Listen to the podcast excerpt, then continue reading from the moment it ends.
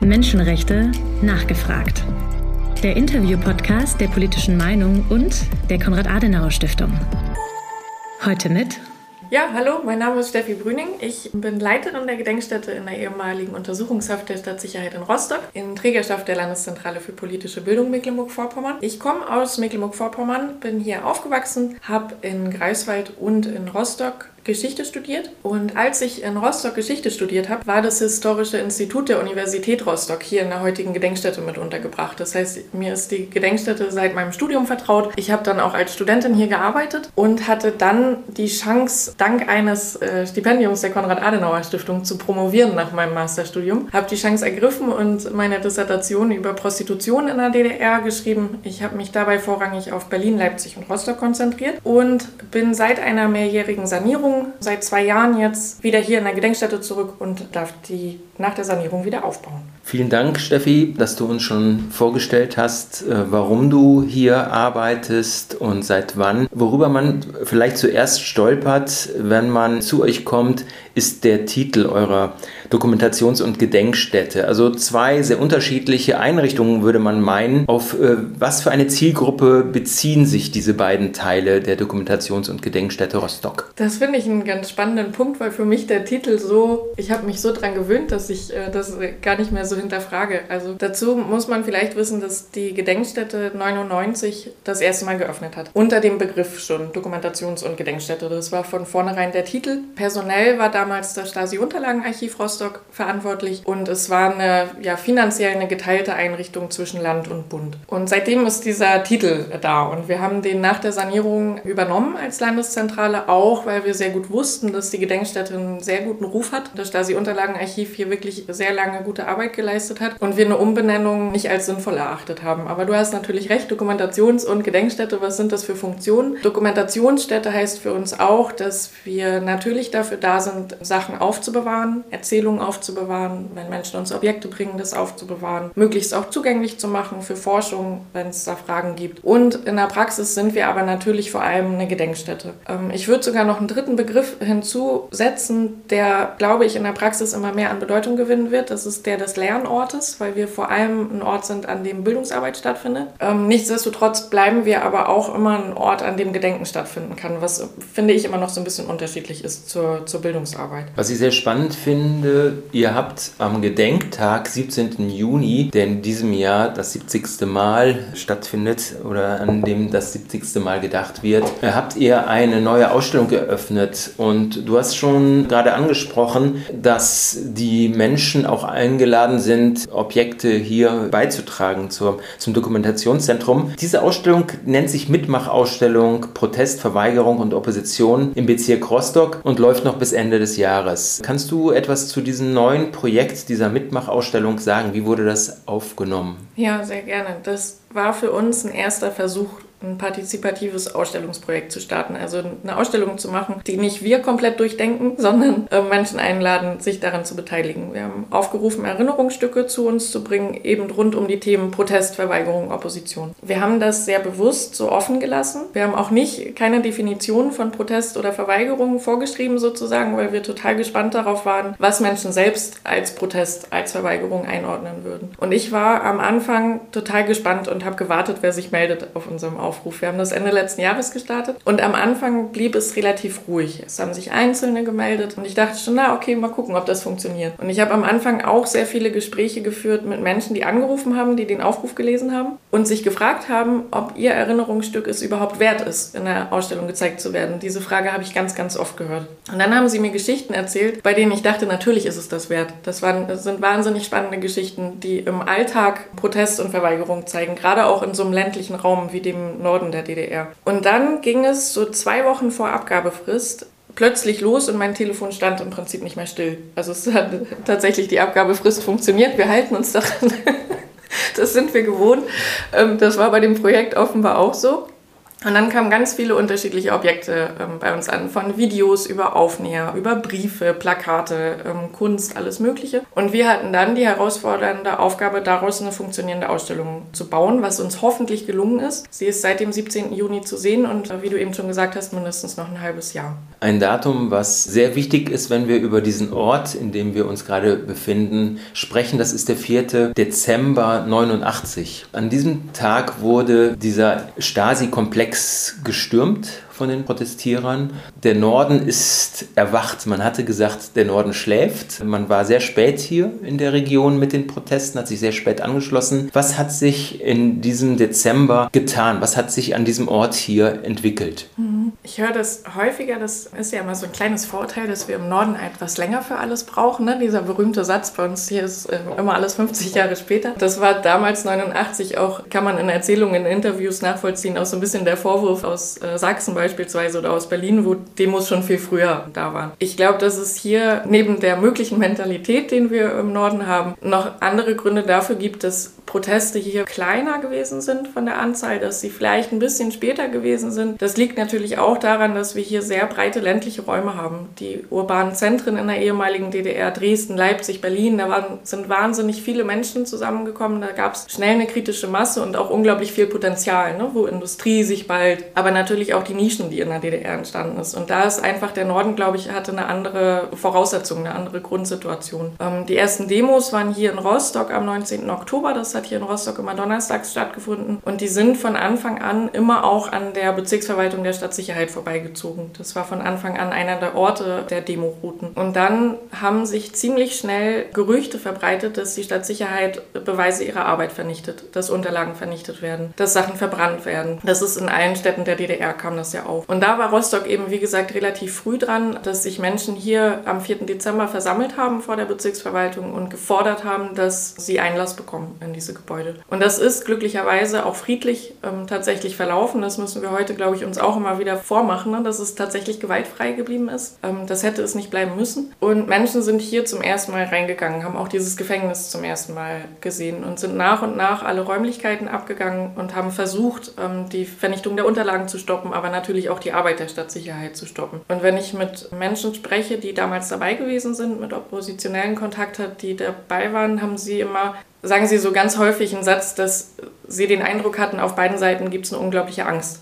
Also beide Seiten haben die Hosen voll, habe ich häufiger schon gehört. Ne? Ähm, sowohl die Oppositionellen, die überhaupt nicht wussten, was passieren würde, wenn sie hier reingehen, ob sie hier auch wieder rauskommen, das waren ja alles Ängste, die im Raum standen. Und auch natürlich das Personal der Stadtsicherheit, das unglaublich lange Zeit die Elite dieses Staates gebildet hat ähm, und plötzlich vor einem kompletten Umbruch stand. Diese Haftanstalt gehört zu den wenigen Stasi-Untersuchungsgefängnissen, die extra für die Stasi in den 50er Jahren errichtet wurde. Und die ist sehr abgeschottet zu, sagen wir mal, den zivilen, öffentlich begehbaren Einrichtungen, also umgeben von Gebäudekomplexen, die nur für Stasi-Angehörige zugänglich waren. Wie hat sich das ausgewirkt? Hat man in der Öffentlichkeit trotzdem bis 89 genau gewusst, was hier sozusagen stattfindet oder war das auch so ein Tabuthema, dieses Gefängnis? Hm. So ein bisschen beides vielleicht. Ähm, also hier befand sich auf dem gesamten Areal die Bezirksverwaltung der Stadtsicherheit für den gesamten Bezirk Rostock. Das war wirklich ähm,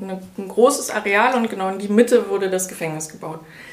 Wir sind örtlich ziemlich dicht am, an der Innenstadt. Also die haben schon ihre Machtzentrale sehr bewusst in das Herz dieser Stadt gebaut. Das war eine Machtdemonstration. Und Menschen damals, die in Rostock gelebt haben, wussten auch, dass hier die Stasi sitzt. Es gab Schilder, es gab Wachsoldaten, die überall standen, es gab Mauern. Das war schon ziemlich eindeutig. Und gleichzeitig sagen viele bis heute, dass sie nie erwartet haben, dass hier ein Gefängnis in der Größe sich befindet. Das liegt eben daran, dass es sehr gut, das Gefängnis sehr gut versteckt war.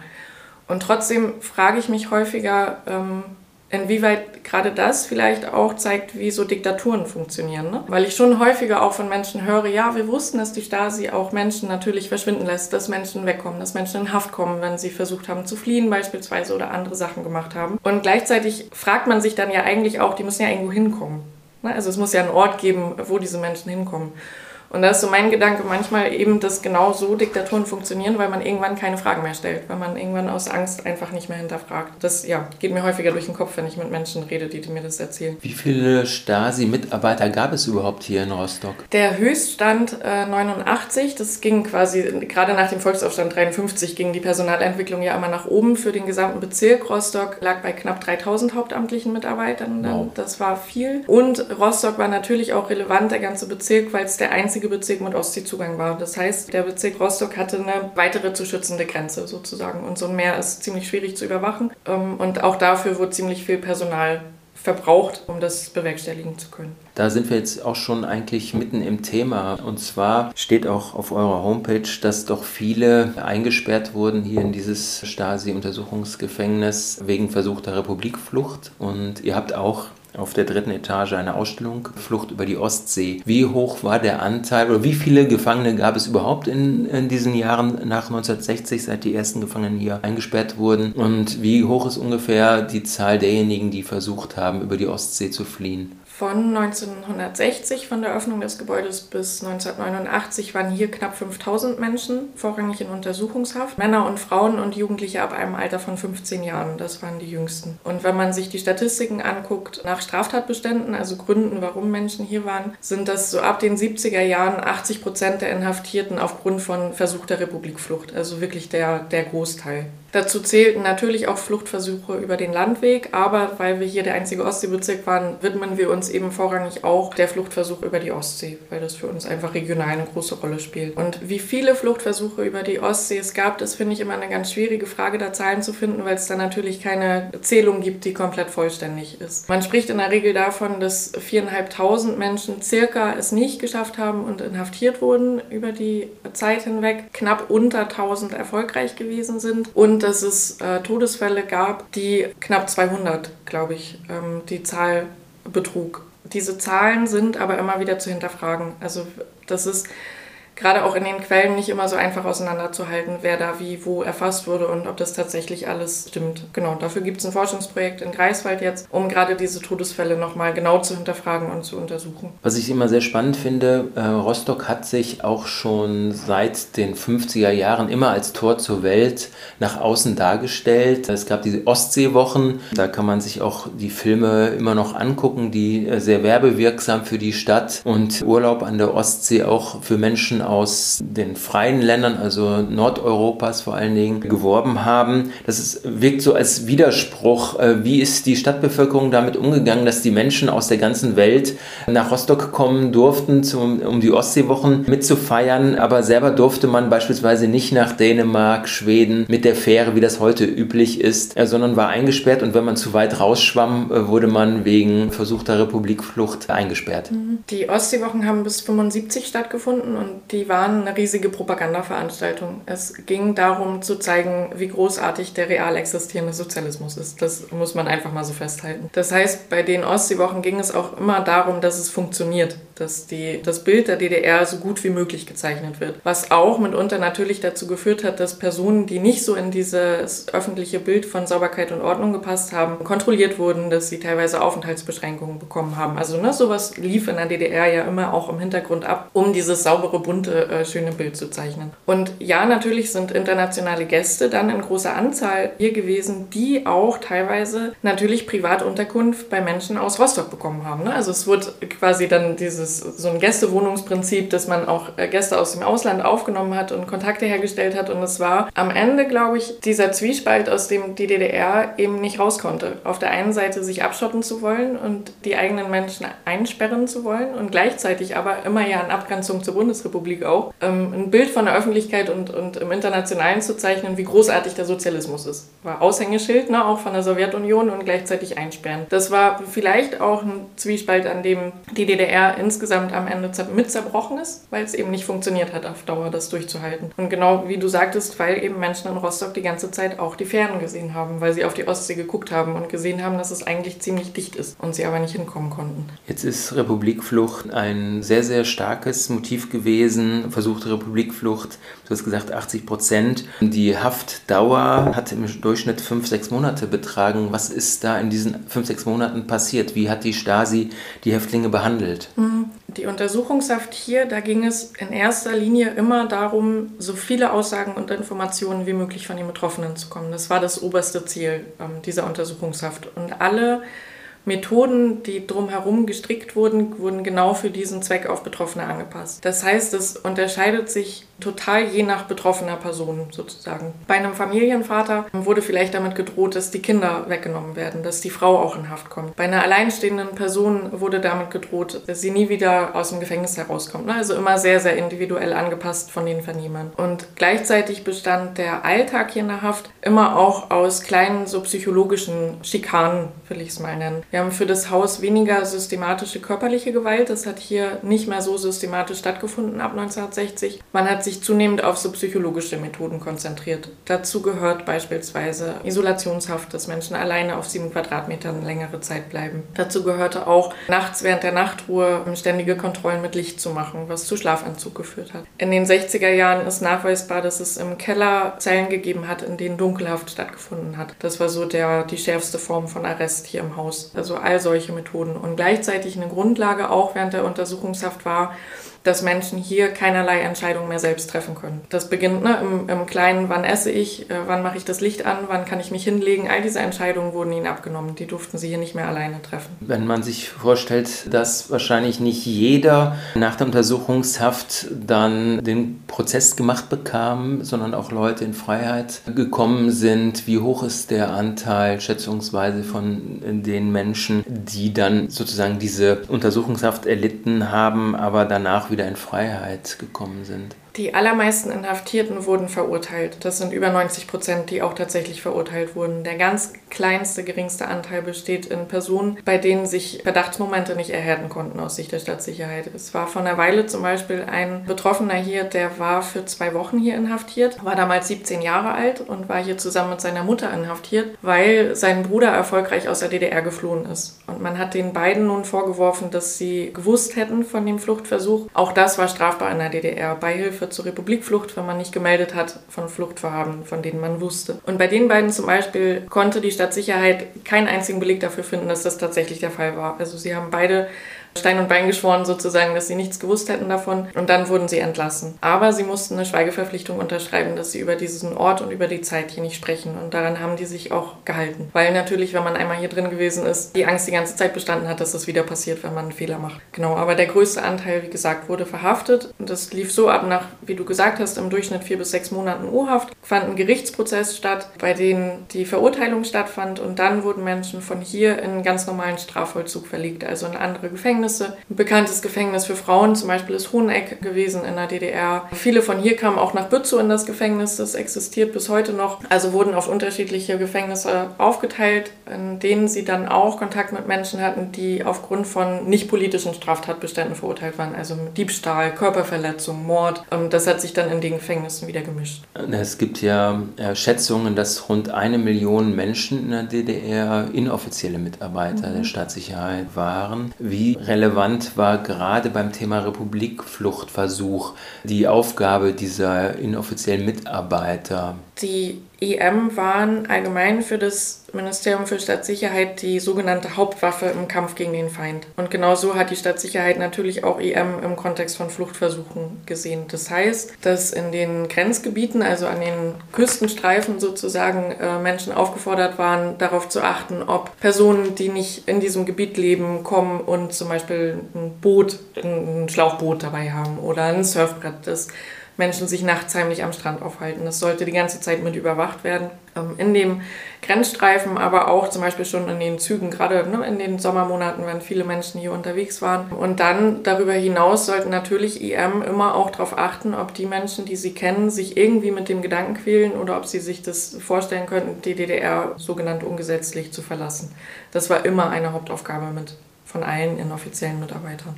Du hast ja selbst schon äh, biografische Hinweise gegeben, dass du auch hier in Rostock und Greifswald Geschichte studiert hast. Wie ist deine Wahrnehmung? Wie hat sich in den letzten 33 Jahren, äh, gerade hier in Mecklenburg-Vorpommern, auch das Bild auf die DDR verändert?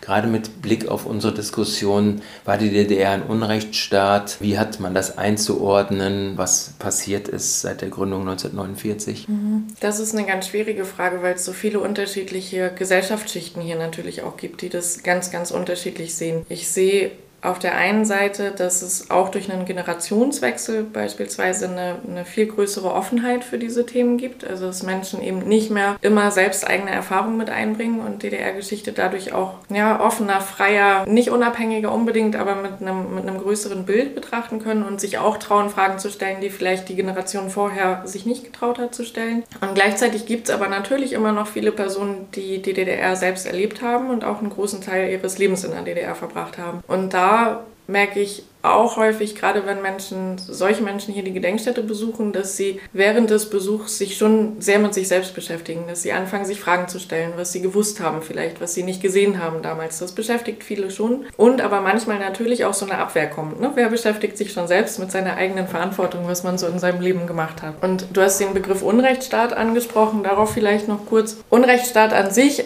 als Begriff ist häufig auch für Betroffene wichtig, dass man einfach in den Mund nimmt und öffentlich ausspricht, dass sie in der DDR Unrecht erfahren haben und dass dieser Staat auch auf Unrecht basiert hat. Auf der anderen Seite finde ich als Historikerin ist es schwer zu nutzen für Analyse. Das fällt mir immer schwierig, diesen Begriff zu nutzen, weil er so politisch und öffentlich verwoben ist mit unseren ganzen Debatten um die Erinnerungskultur. Und bei gerade so gemischten Gruppen, die ich hier zum Beispiel bei Führungen oder Seminaren begleite, habe ich auch den Eindruck, dass wenn ich den Begriff Unrechtsstaat verwenden würde, dass manche so sich verschließen würden. Also dass sie offener sind, wenn ich andere Begrifflichkeiten verwende. Und da wir hier Menschen erreichen wollen und möglichst offene Gespräche äh, erzielen wollen, richte ich mich natürlich auch immer ein bisschen an unseren Zielgruppen aus. Eine wichtige Zielgruppe, könnte ich mir vorstellen, sind die Touristen, die an die Ostsee kommen, um einfach hier einen wunderschönen Sommerurlaub, auch wenn es gerade sehr stark regnet in diesem Jahr, im Sommer zu verleben und sich weniger Gedanken zu machen über die Problematiken, die im geteilten Deutschland vor allem auf der Tagesordnung standen, äh, gerade im Osten. Wie erreicht ihr diese sehr besondere Zielgruppe, die man vom Strand ein bisschen weglocken muss, vielleicht, weil wenn das mal schöner ist, das Wetter? Wir haben zum Glück eine ziemlich gute Zusammenarbeit mit den Tourismuszentralen, ähm, die sehr, sehr genau wissen, dass es für Urlauber und Urlauberinnen, die auch gerne am Strand liegen, aber auch vielleicht ein bisschen Kultur und Bildung machen wollen, ein ziemlich beliebtes Ausflugsziel ist. Das muss man schon tatsächlich sagen. Und da unterstützen uns die Tourismuszentralen und auch zum Beispiel, es gibt auch immer in allen Städten so Stadtrundfahrten ne, für Touristen, die weisen auch immer auf uns hin. Also da haben wir eine eine gute Zusammenarbeit mit den kommunalen Einrichtungen hier auch vor Ort und merken schon, dass es vielen wichtig ist, auch in der Region, in der sie Urlaub machen, sich einfach mit der Geschichte dieser Region auseinanderzusetzen. Und das ja, vorrangig jetzt auch vielleicht bei dem Regenwetter, ne, weil man das gerne nutzt, um auch mal drin zu sein, aber auch bei Sonne ähm, besuchen sie uns gern. Aber was sagt das eigentlich über das Selbstbild der Rostocker aus? Dass man durchaus im Jahr 2023 sich dieser Vergangenheit stellt und auch den Gästen aus Westdeutschland, aus Dänemark, Schweden und so weiter diese dunkle Seite der ostdeutschen Geschichte der DDR-Vergangenheit präsentiert. Mhm. Ich habe den Eindruck, dass es in Rostock einen breiten Konsens gibt, dass Aufarbeitung DDR-Geschichte auch Gedenken wichtig ist. Das liegt teilweise auch daran, dass Betroffene natürlich sichtbar sind, dass Menschen, andere Menschen kennen, ähm, die selber Repressionen erfahren haben, dass es thematisiert wird, dass es in Schulen eine Rolle spielt. Ne? Dadurch äh, trägt sich das ja auch weiter. Ja, und natürlich gleichzeitig ist das immer schwierig, sich mit der eigenen dunklen Geschichte zu beschäftigen. Wir haben jetzt ab nächste Woche zum Beispiel Hanseseel, ne? ein riesiges ähm, Tourismus-Event sozusagen, bei der Rostock sich von der schicksten Seite zeigen möchte. Und wir sind gleichzeitig aber auch in Gesprächen zum Beispiel mit der Oberbürgermeisterin, ob wir im nächsten Jahr auch die, die Gedenkstätte mit einbeziehen in das Rahmenprogramm Führungen zum Beispiel anbieten oder uns extra Rundgängen zum Beispiel könnte man sich gut mit der Geschichte des Hafens in der DDR befassen, weil da, wo jetzt ganz, ganz viele Buden sind und Touristen schlendern können, da war vorher Sperrgebiet, da kam man nicht hin. Das gehört eben automatisch immer alles dazu in dieser Stadt. Was ich ähm, sehr spannend finde, wie viel Wissen gibt es eigentlich in der jüngeren Generation über diese dunkle Seite äh, auch der, der Stasi, der Stasi-Haft. Wir haben gehört, jetzt zum 70. Jubiläum des 17. Juni-Gedenkens, dass nur noch jeder siebte junge Mensch überhaupt etwas mit dem Termin 17. Juni anfangen kann, obwohl es auch ein Gedenktag nach wie vor ist. Wie sieht das deiner Erfahrung nach mit der jungen Generation, die du hier in Schülerklassen durch das Gebäude führst? Wie sieht das aus? Können die was mit dem Thema Staat, Sicherheit, diese Unrechtsstaat-Diskussion, DDR, können die was damit anfangen oder muss man die ganz oft bei Null abholen? Die junge Generation ist so unglaublich vielfältig geworden. Ne? Also wir sprechen, wenn wir von Jugendlichen sprechen, sprechen wir von so vielen unterschiedlichen Menschen, auch von zunehmend migrantischen Personen, die zu uns gekommen sind, die also keine eigene deutsche Geschichte sozusagen haben, auch familiär gesehen nicht. Und die haben natürlich unterschiedliche Bedürfnisse und Interessen. Und gerade wenn Schulklassen zu uns kommen, ist es für sie am Anfang natürlich erstmal ein verpflichtender Besuch. Äh, die wenigsten Schulklassen treffen im Klassenverband die Entscheidung, die Gedenkstätte zu besuchen. Das machen meistens die Lehrkräfte. Wir kennen das auch, dass die Jugendlichen selber das vorschlagen, aber in der Regel sind es die Lehrkräfte, die das entscheiden, weil es im Lehrplan steht. Und eine unserer ersten Aufgaben hier vor Ort ist dann immer aus diesem verpflichtenden Besuch, zu dem man vielleicht auch gar nicht so unbedingt Lust hat, an so einem Wandertag, an dem man auch andere schöne Sachen machen könnte, Interesse zu wecken. Also die Jugendlichen hier vor Ort zu öffnen. Und das klappt erfahrungsgemäß erfahrungsgemäß ziemlich gut. Das hören wir auch in Rückmeldungen von den Jugendlichen, dass sie am Anfang gedacht haben, ach Mensch, jetzt höre ich drei Stunden langweiligen Vortrag über Geschichte, die nichts mit mir zu tun hat. Und am Ende gehen sie vielleicht raus mit ein paar Fragen und merken, dass das hier ziemlich spannend ist und Geschichte auch ziemlich spannend sein kann. Also es funktioniert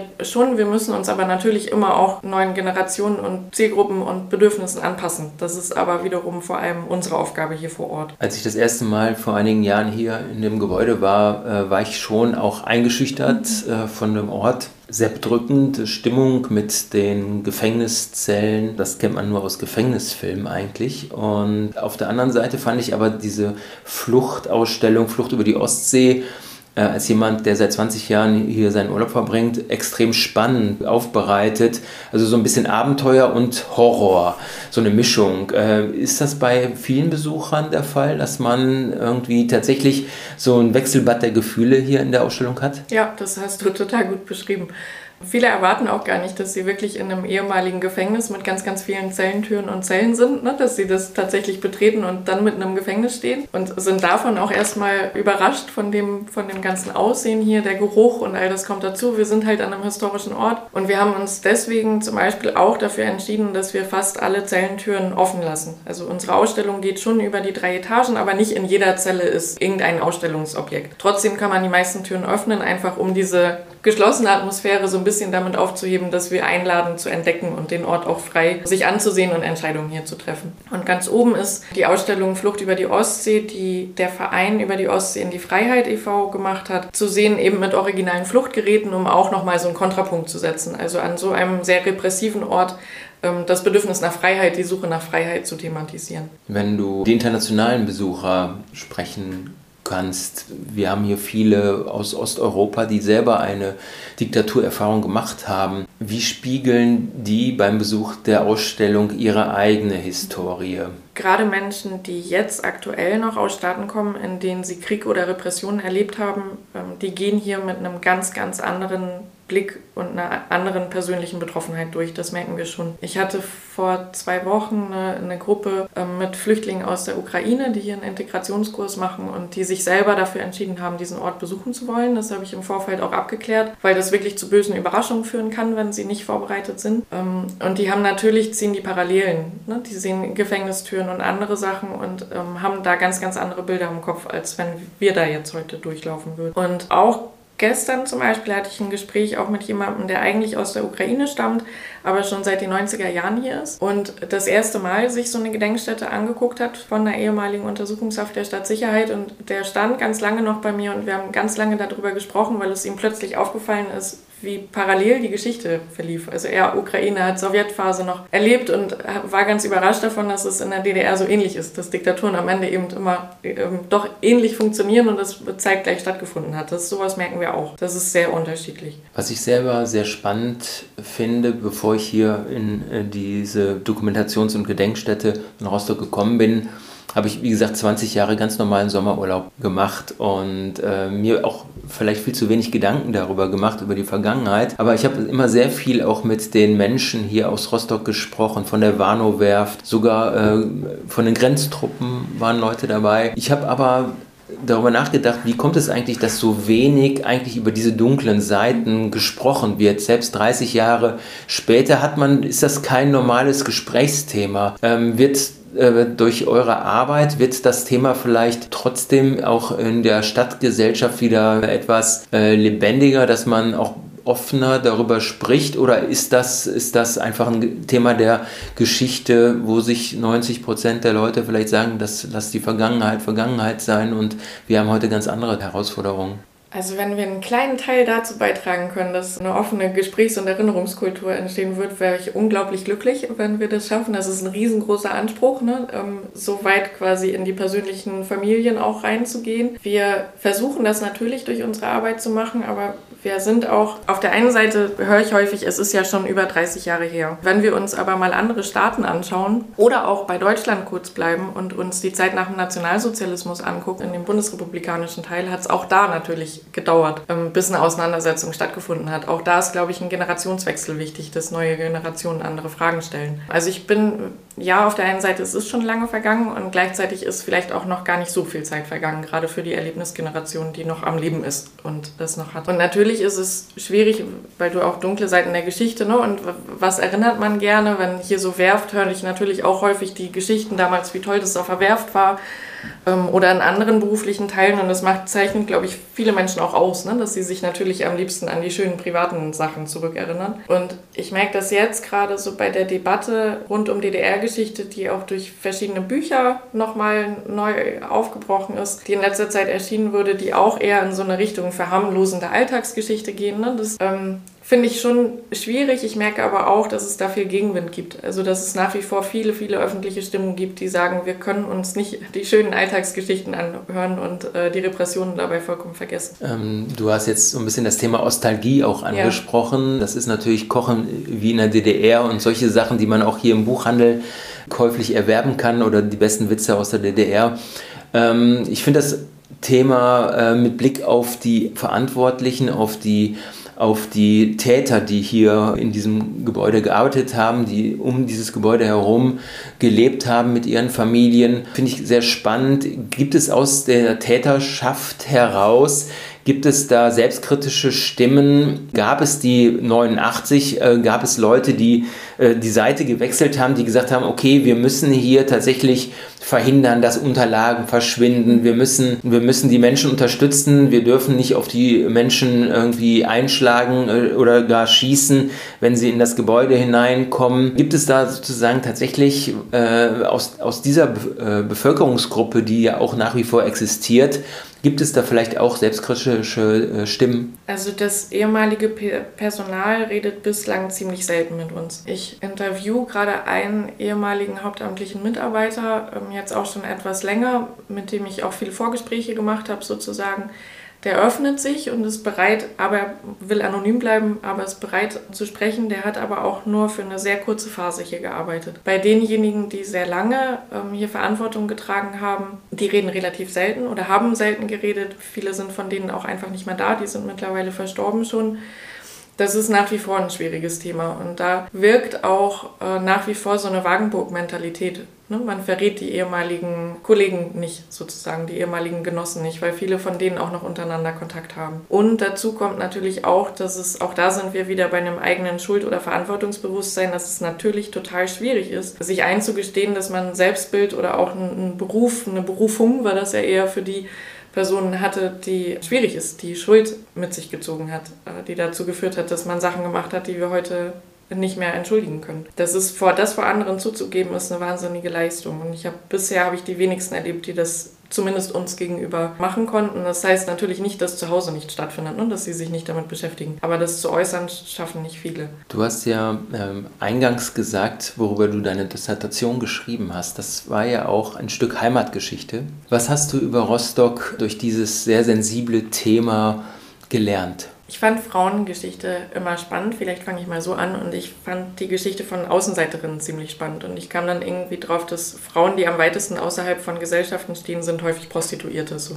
kam ich ein bisschen da drauf. Und gelernt habe ich zum Beispiel über Rostock, aber auch über die anderen Städte, dass es tatsächlich möglich ist, auch in einem Staat, der alles verbieten will, der unter anderem eben auch Prostitution unter Strafe gestellt hat, diesem trotzdem nachzugehen und Entscheidungen zu treffen, aus welchen Gründen auch immer. Über die Motivation will ich jetzt gar nicht mal sprechen. Und viele von den Frauen wurden als IM auch angeworben, um andere zu überwachen, zu kontrollieren Und die Stadtsicherheit hat immer EM so als Instrumente gesehen, die sie in ihrer Hand hatte. Aber die Akten haben mir irgendwann ziemlich deutlich gezeigt, dass diese Frauen angefangen haben, im Verlauf der Zusammenarbeit selber Entscheidungen zu treffen und sich verweigert haben, teilweise auch in dem Rahmen, in dem sie das eben machen konnten. Und das fand ich schon so für mich auch nochmal ein Punkt zu sehen, dass dieser Staat, der wie gesagt alles kontrollieren wollte, es nicht geschafft hat in der Praxis, alles zu unterdrücken. Das ist so ein Punkt, den ich, den ich gelernt habe daraus.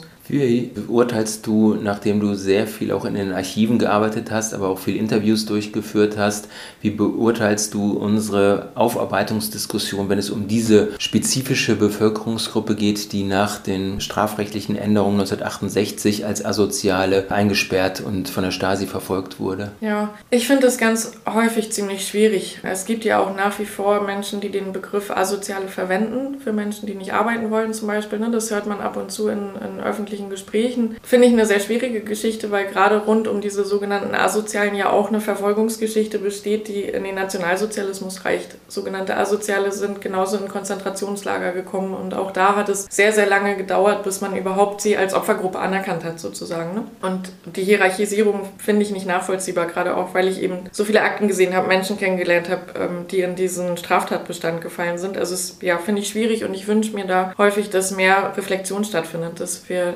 nicht immer gleich über alles urteilen, nur weil wir vorgefertigte Bilder sozusagen haben von diesen Menschen. Eine abschließende Frage, die ein bisschen in Zukunft auch gerichtet ist. Wir haben sehr viel Wissen schon über die Veröffentlichung zur DDR-Aufarbeitung, zur Stasi-Geschichte. Was sind für dich die spannendsten Themen, wo du sagen würdest, auch als Historikerin, da muss sich auch das geeinte Deutschland in den nächsten Jahren noch viel, viel stärker drum kümmern? Einmal finde ich es wichtig, dass wir DDR-Geschichte nicht nur als Regionalgeschichte betrachten, sondern das als gesamtdeutsche Geschichte sehen. Das ist die Geschichte unseres Landes, nicht nur des Ostens sozusagen, auch der Westen, wenn man ihn so nennen will, ähm, hat immer damit zu tun gehabt. Das ist unsere gemeinsame Geschichte. Das finde ich wichtig, dass so ein Verständnis dafür entsteht.